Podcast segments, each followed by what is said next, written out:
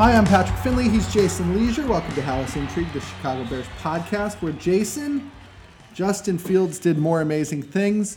The Bears still managed to lose to the Lions, of all people, and a extra point might have swung the whole thing. We'll talk about all that and more coming up next on Hallis Intrigue.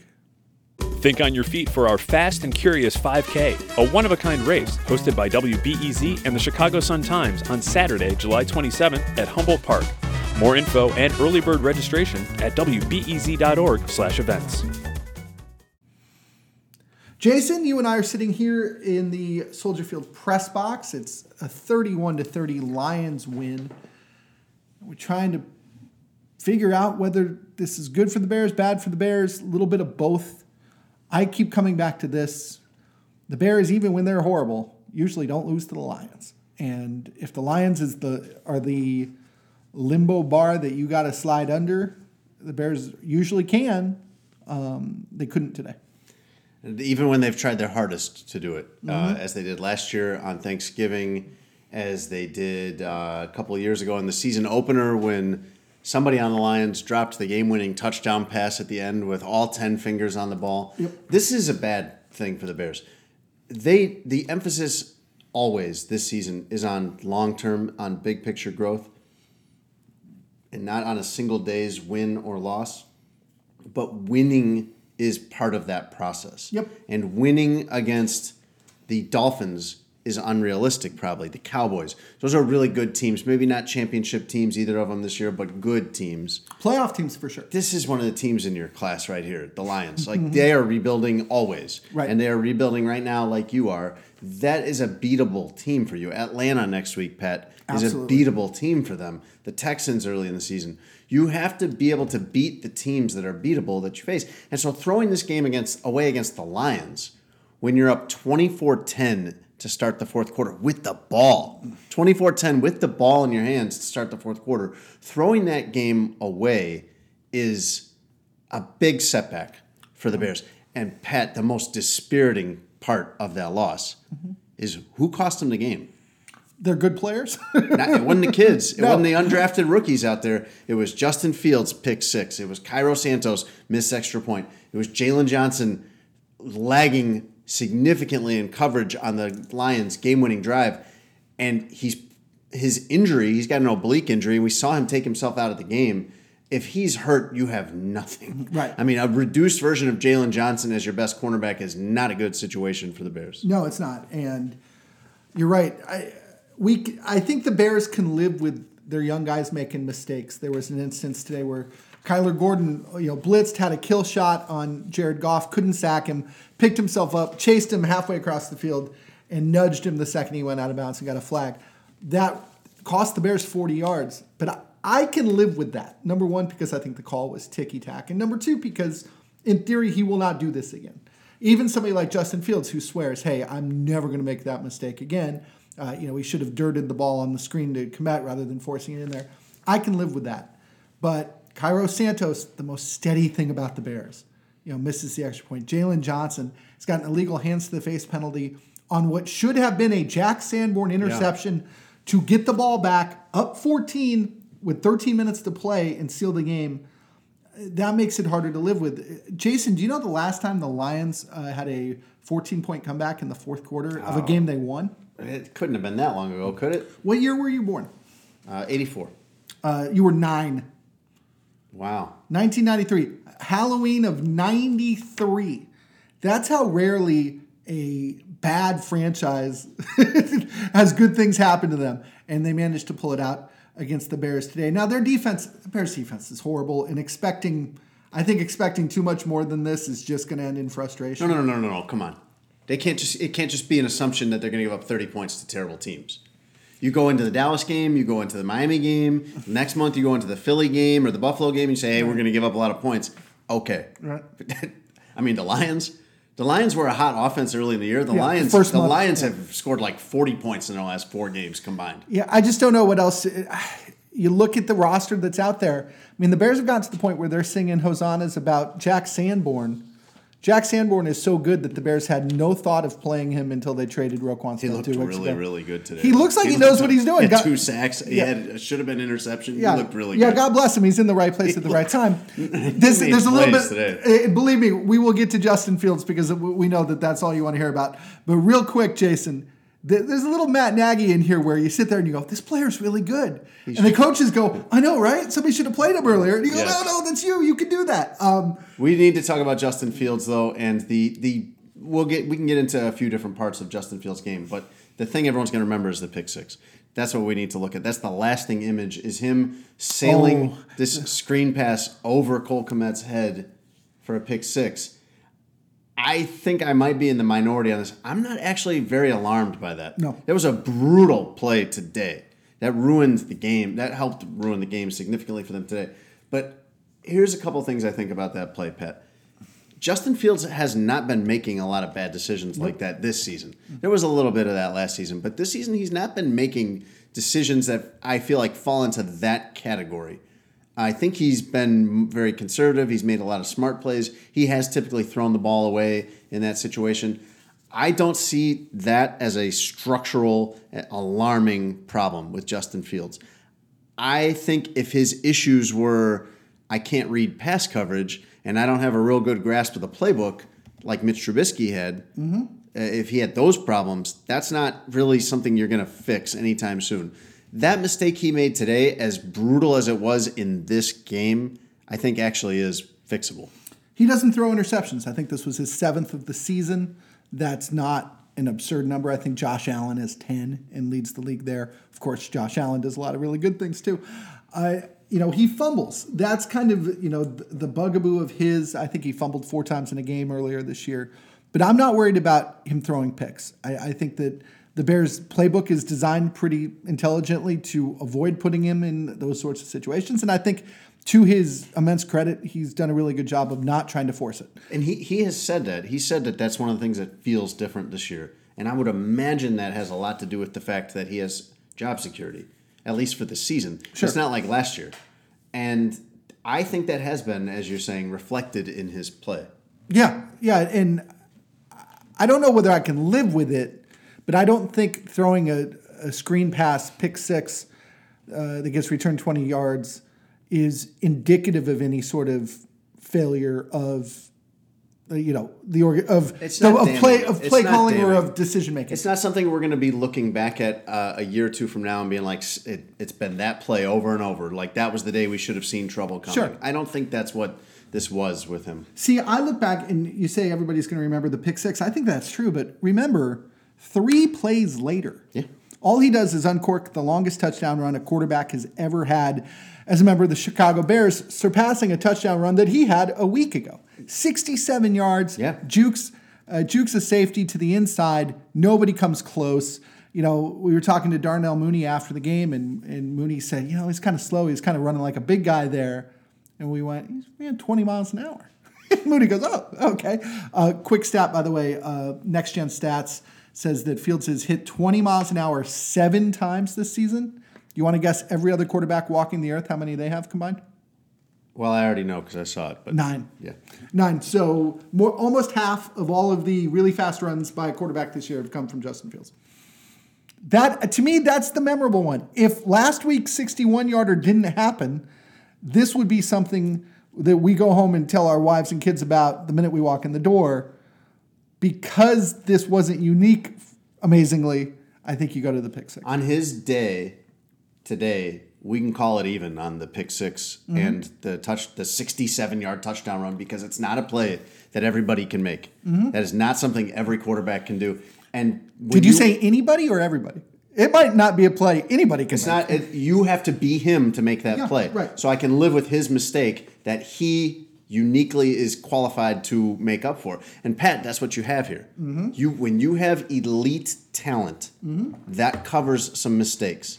That covers up some errors, that allows you to compensate for things that other people cannot compensate for.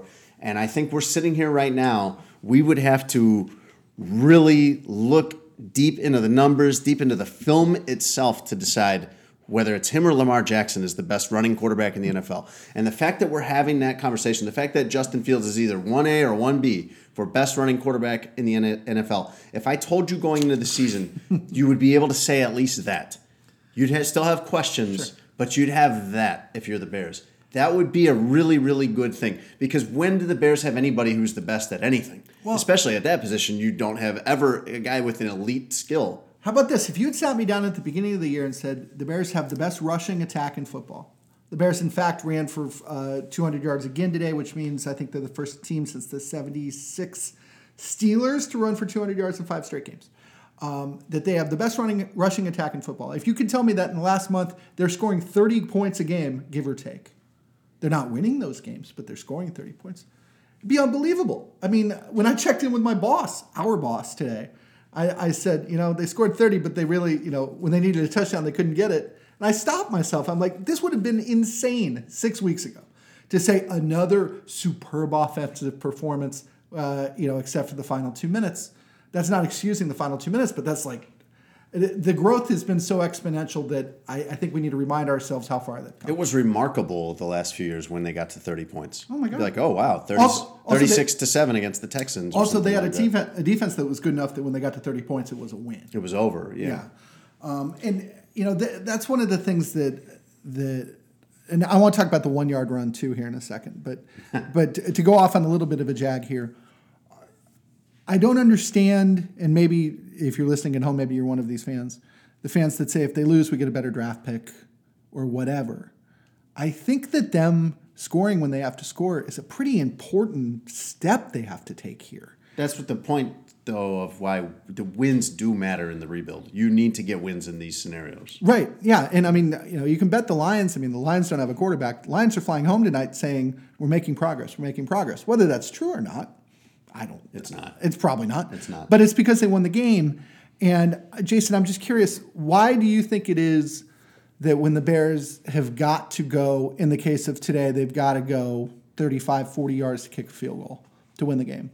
Why can't they do it? Is it as simple as when everybody knows they're throwing, it's hard to execute? Is it as simple as you can't your game plan can't be scramble, scramble, scramble because the clock's running and because you don't want your quarterback getting exhausted? Why can't they move the ball against the worst defense in football when they have to? You know, that might even be more frustrating, Pat, than the pick six.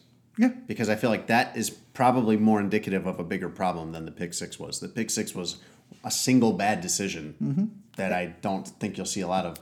That is more of a recurring problem that you're seeing, just these dead-end drives. Well, and what I worry about is what I think we saw in that fourth down play in which Justin Fields was hit by 3 different guys until he was then tackled by 3 guys altogether, is that I'm afraid that he, on past plays late in games, thinks he needs to do it all himself. And do you know why? Because he kind of needs to do it all himself. But I feel like there are instances in which his eyes need to be up, in which they're not. And maybe when Equanimeous St. Brown drops 4th and 10 one week and Mooney drops the ball at the goal line the next week, or, you know, earlier in the season, you know, and Amir Smith Marset fumbles, maybe you think, if you're Justin Fields, maybe you start to think, I got to be Superman here. But it's become more than a trend to me. It's become, I don't want to say an epidemic, that's probably overstating it, but it's a problem that when they've got to have it, they can't get it. Well, and it's part of it is that it's feast and famine with the scrambles, and not just game to game, which it is, and that's where. And in both cases, it's why you want to see Justin Fields develop into a better passer, because it is so great to have that scramble, to have that in your back pocket, that on 3rd and 9, everything breaks down and I can just run and go get it. But you can't count on that all the time. And you can't count on 178 yards rushing from your quarterback last week, 147 this week. It's not always going to be there game to game, and it's not always going to be there when the game's on the line. Pat, when they get the ball here at the end of the game, down 1 at their own 20 with 2:17 left, they've got to go 80 yards. No, they don't. They have to go 30 yards, or whatever. 40 yards. I mean, they can get you have to get a ton of yards. You're right. You have to get a ton of yards. You can't count on being able to scramble your way to that. No. Distance-wise and clockwise, you might not get there. And they know that, so they're playing you to pass. You've got to pass. Well, you don't have an offensive line. You've got one good receiver in Darnell Mooney. Well, Chase Claypool will be good, but he it's not really involved right now. And Cole Kmet gets knocked to the ground on I believe, a first down pass play and limps off the field. So he is out of commission for the rest of that drive. Claypool, like you said, in theory, this is why Chase Claypool's here, but he was used, strangely, he was used less often today than he was a week earlier. It's a reminder that the Bears are still missing pieces and that those pieces, especially on the offensive line, when they don't have the benefit of surprise or of being able to out-scheme people, when you've just got to say, go get open and I'll throw you the ball, they struggle doing that. If I told you that they would fire, essentially, the entire starting offensive line before next season, you couldn't rule that out. You couldn't say that's impossible. No. Any one of those guys could be gone. I think Cody Whitehair's a good player. And I think that Tevin Jenkins, who didn't play today because of a hip injury, that if you have him on the proper trajectory, it should be in your best interest to keep him around. Alex Leatherwood, I hope we get to see at some point, because if not, they're paying a hell of a lot of money for somebody to stand around on the sideline. Yeah, but you can upgrade 4 of those 5 spots, I think all but Whitehair would be my guess right now, if you wanted to. And they're going to have the money to.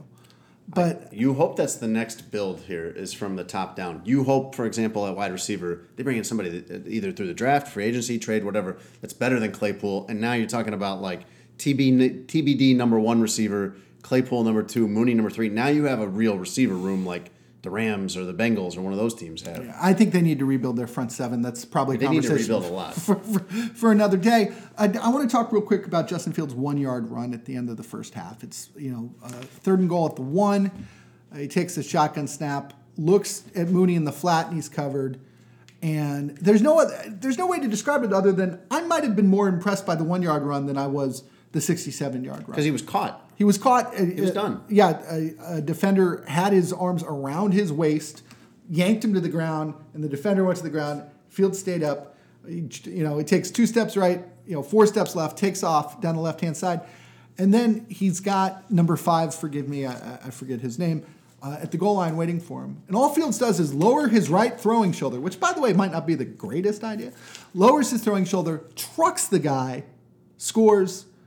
The violence of that play, I think, fired everybody up. And it's really hard to argue because the Bears came out at halftime and scored touchdowns on the next 2 drives. But I think that shows you the versatility of Fields as a runner. Fields, is he a sprinter? Yes. Is he a marathoner? Shoot, when he runs 67 yards, yeah. But he can also just put his head down and go truck a dude. And that was interesting, but it's exciting. It's also really dangerous. It is, and this keeps coming up. This came up again today with Matt Eberflus afterward, and all you hear from Matt Eberflus and Justin Fields is how smart Justin Fields is and how he's avoiding a lot of these hits. I mean, we're seeing him get hit a lot. Mm-hmm. I think this is just something, though, that the Bears have to live with. You can't. The alternative, Pat, is to coach this out of his game, and I don't think he can be the best possible quarterback he can be without this. He needs to have this available to him, and if you're going to miss games, sometimes you got to live with that the way the Ravens live with that with Lamar Jackson. And I believe you are the person that I've had this conversation with. Going forward, one of the things they really need to do is they need to draft a backup quarterback that plays the style that Justin Fields plays. Because if you had to go 3 or 4 games without him, you'd want to have, like the Ravens do, Tyler Huntley, a quarterback who comes in and plays the same kind of offense, not Trevor Siemian. You should be doing that for development's sake anyway. Well, there should be a 4th or 5th round quarterback coming in here next year anyway, just for like planning's sake.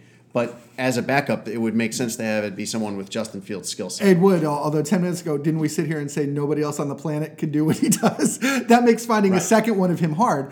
No, just someone that does what he does. Obviously, it's the Diet Coke version of him, but you need that skill set. I'm pro Diet Coke, by the way. Say Diet Right version of him.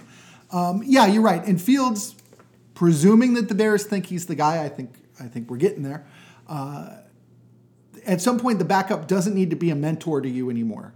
At some point, the backup can just be the backup, and you don't need handhold. Or someone that you're developing, man. Yeah, that's what I'm saying. See, if we get, you don't need a veteran to hold his hand anymore. You can just draft somebody. If you're in a season like this where they're rebuilding, and Justin Fields is going to miss 4 games with some, kind of moderate level injury. Yeah.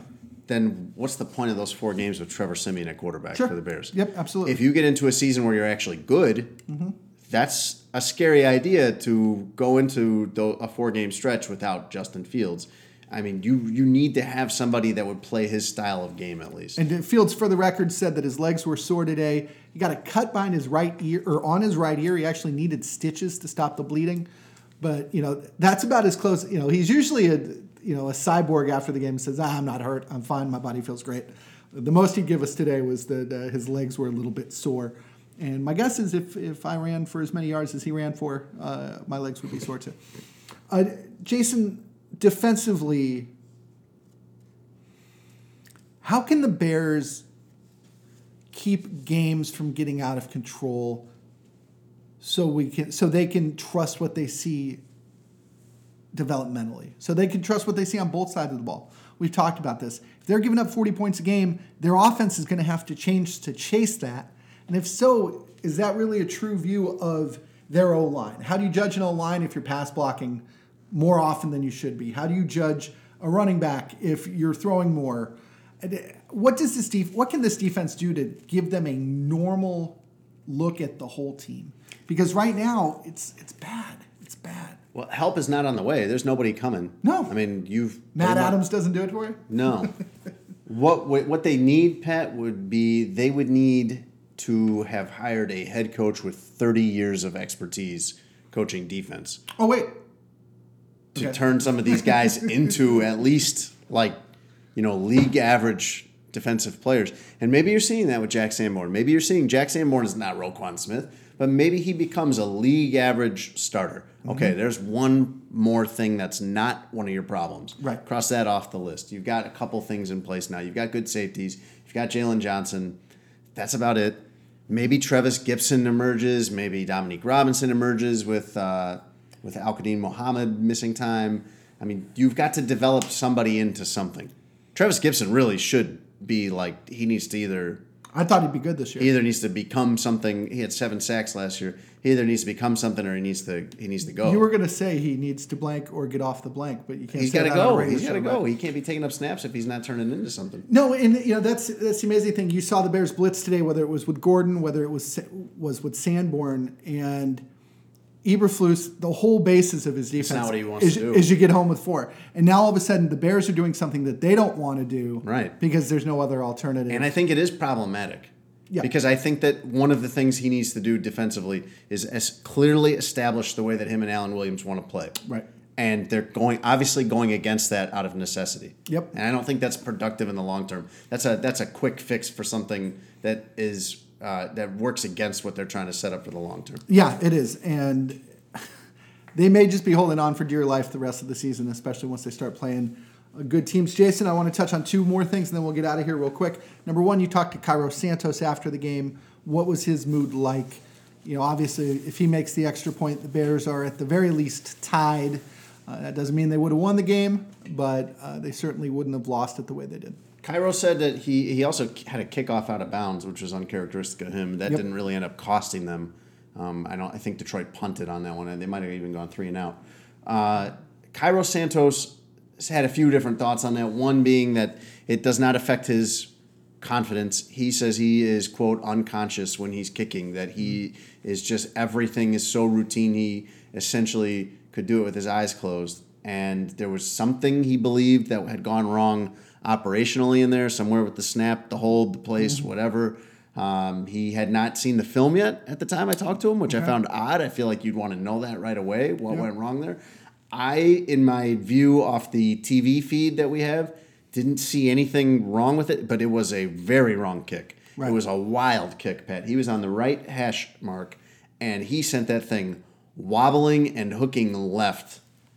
Inexplicably. And his point, I guess, would be if the ball comes out that wrong, something happened that messed it up. But there was not an issue with the wind or the turf or anything like that.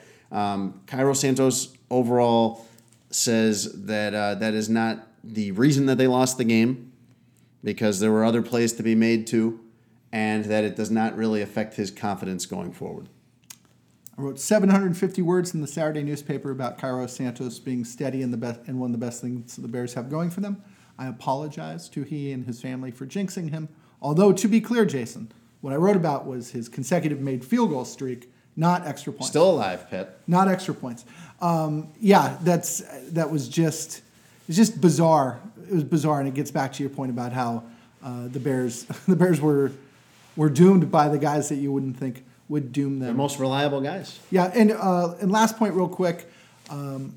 Velus Jones, healthy scratch again today. N'Keal Harry, healthy scratch. All for the sake of Byron Pringle to play. Pringle, I believe, had one catch for 12 yards. He was targeted twice. I think it's a very Bears conversation to argue about whether you should play the guy with 3 catches or the guy with 5 catches. But I was a little surprised that Pringle got to jump to the adults table right away. He was their big signee. If you remember back to free agency, this doesn't feel like this could be true anymore. Right. Because we've seen nothing from him because he's been hurt the entire time. He was their splurge, Jason. Yeah. 1 year, what, $6 million, something like that. But he was hurt like all of August, I think, wasn't he? Didn't he miss almost all of training camp? And now he's been hurt almost all the season. So we haven't seen anything from him. We've kind of forgotten about him. We've moved on to N'Keal Harry and Dante Pettis. And of course, Equanimeous St. Brown is always going to play for them, even though he's not really a producer in the passing game. Can we play a quick game of Bears receiver statistical roulette here? Yes. Equanimeous St. Brown, how many targets did he have today? I'm going to guess 2. 0. Oh. He took 2 handoffs, but he had 0. His brother, by the way, had 10 catches for 119 yards. Chase Claypool, how many targets did he have today, Jason? What did he have last week? 6? Yep. So it would have to be probably more like 8 to 10. He had 2. And caught 1 ball for 8 yards. Essentially, if your name wasn't Darnell Mooney, you had 1 catch or fewer if you were a Bears receiver. That is...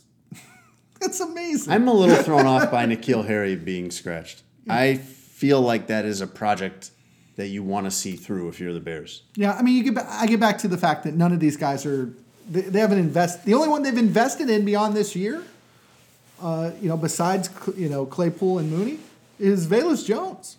Like in theory, he's the one that that you benefit from getting better every week. And I know Matt Eberflus has said we give him those opportunities in practice, but. One of 2 things has to be true. Number 1, either the Bears aren't interested in developing the rookie, or number 2, he's been so bad that they can't.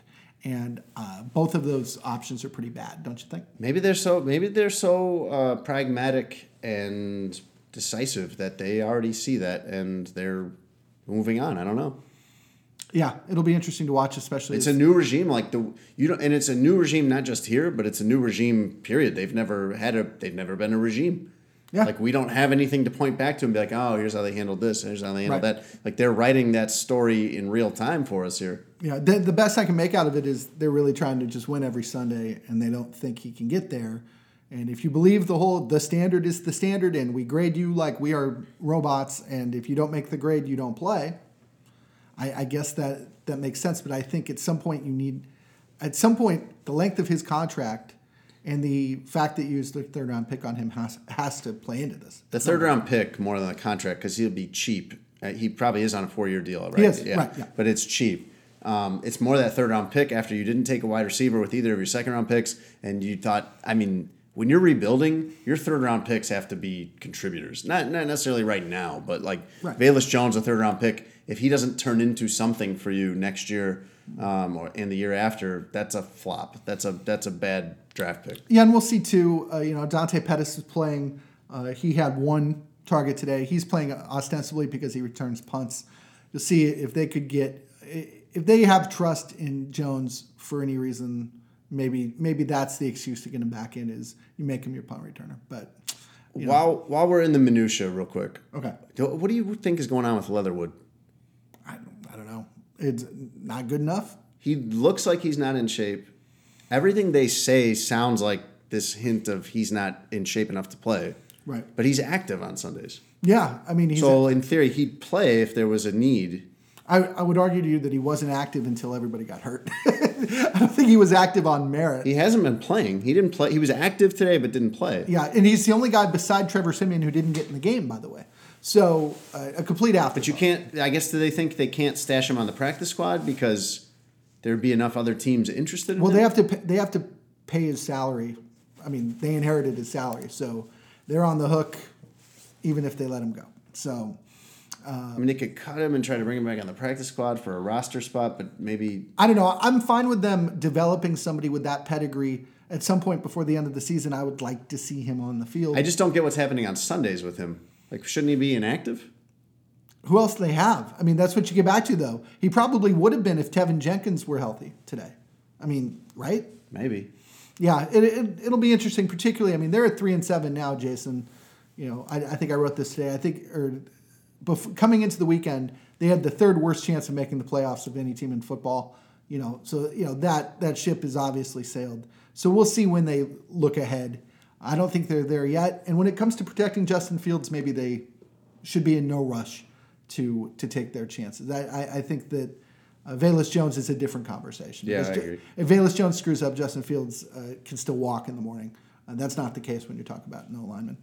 But there will be plenty of time to debate the Alex Leatherwoods and Velus Joneses of the world. But we're at that part of the season, huh? No, not yet. Justin Fields, in all seriousness, is doing things on Sundays that, Jason, you and I haven't seen before. So that's going to make the rest of the season as exciting as I think we probably could have expected it to be. Follow along here as we get you through going into the Falcons game next week. Mark Potash will rejoin us later in the week. Until then, you can follow Jason and I and Potsy on Twitter. You can check us out on the Sun-Times website and in print. And as always, please like, rate, and review the show. For Jason Leisure, who has put his backpack and coat on and is getting ready to go, I'm Patrick Finley. Thanks so much for listening. We will be back again real soon.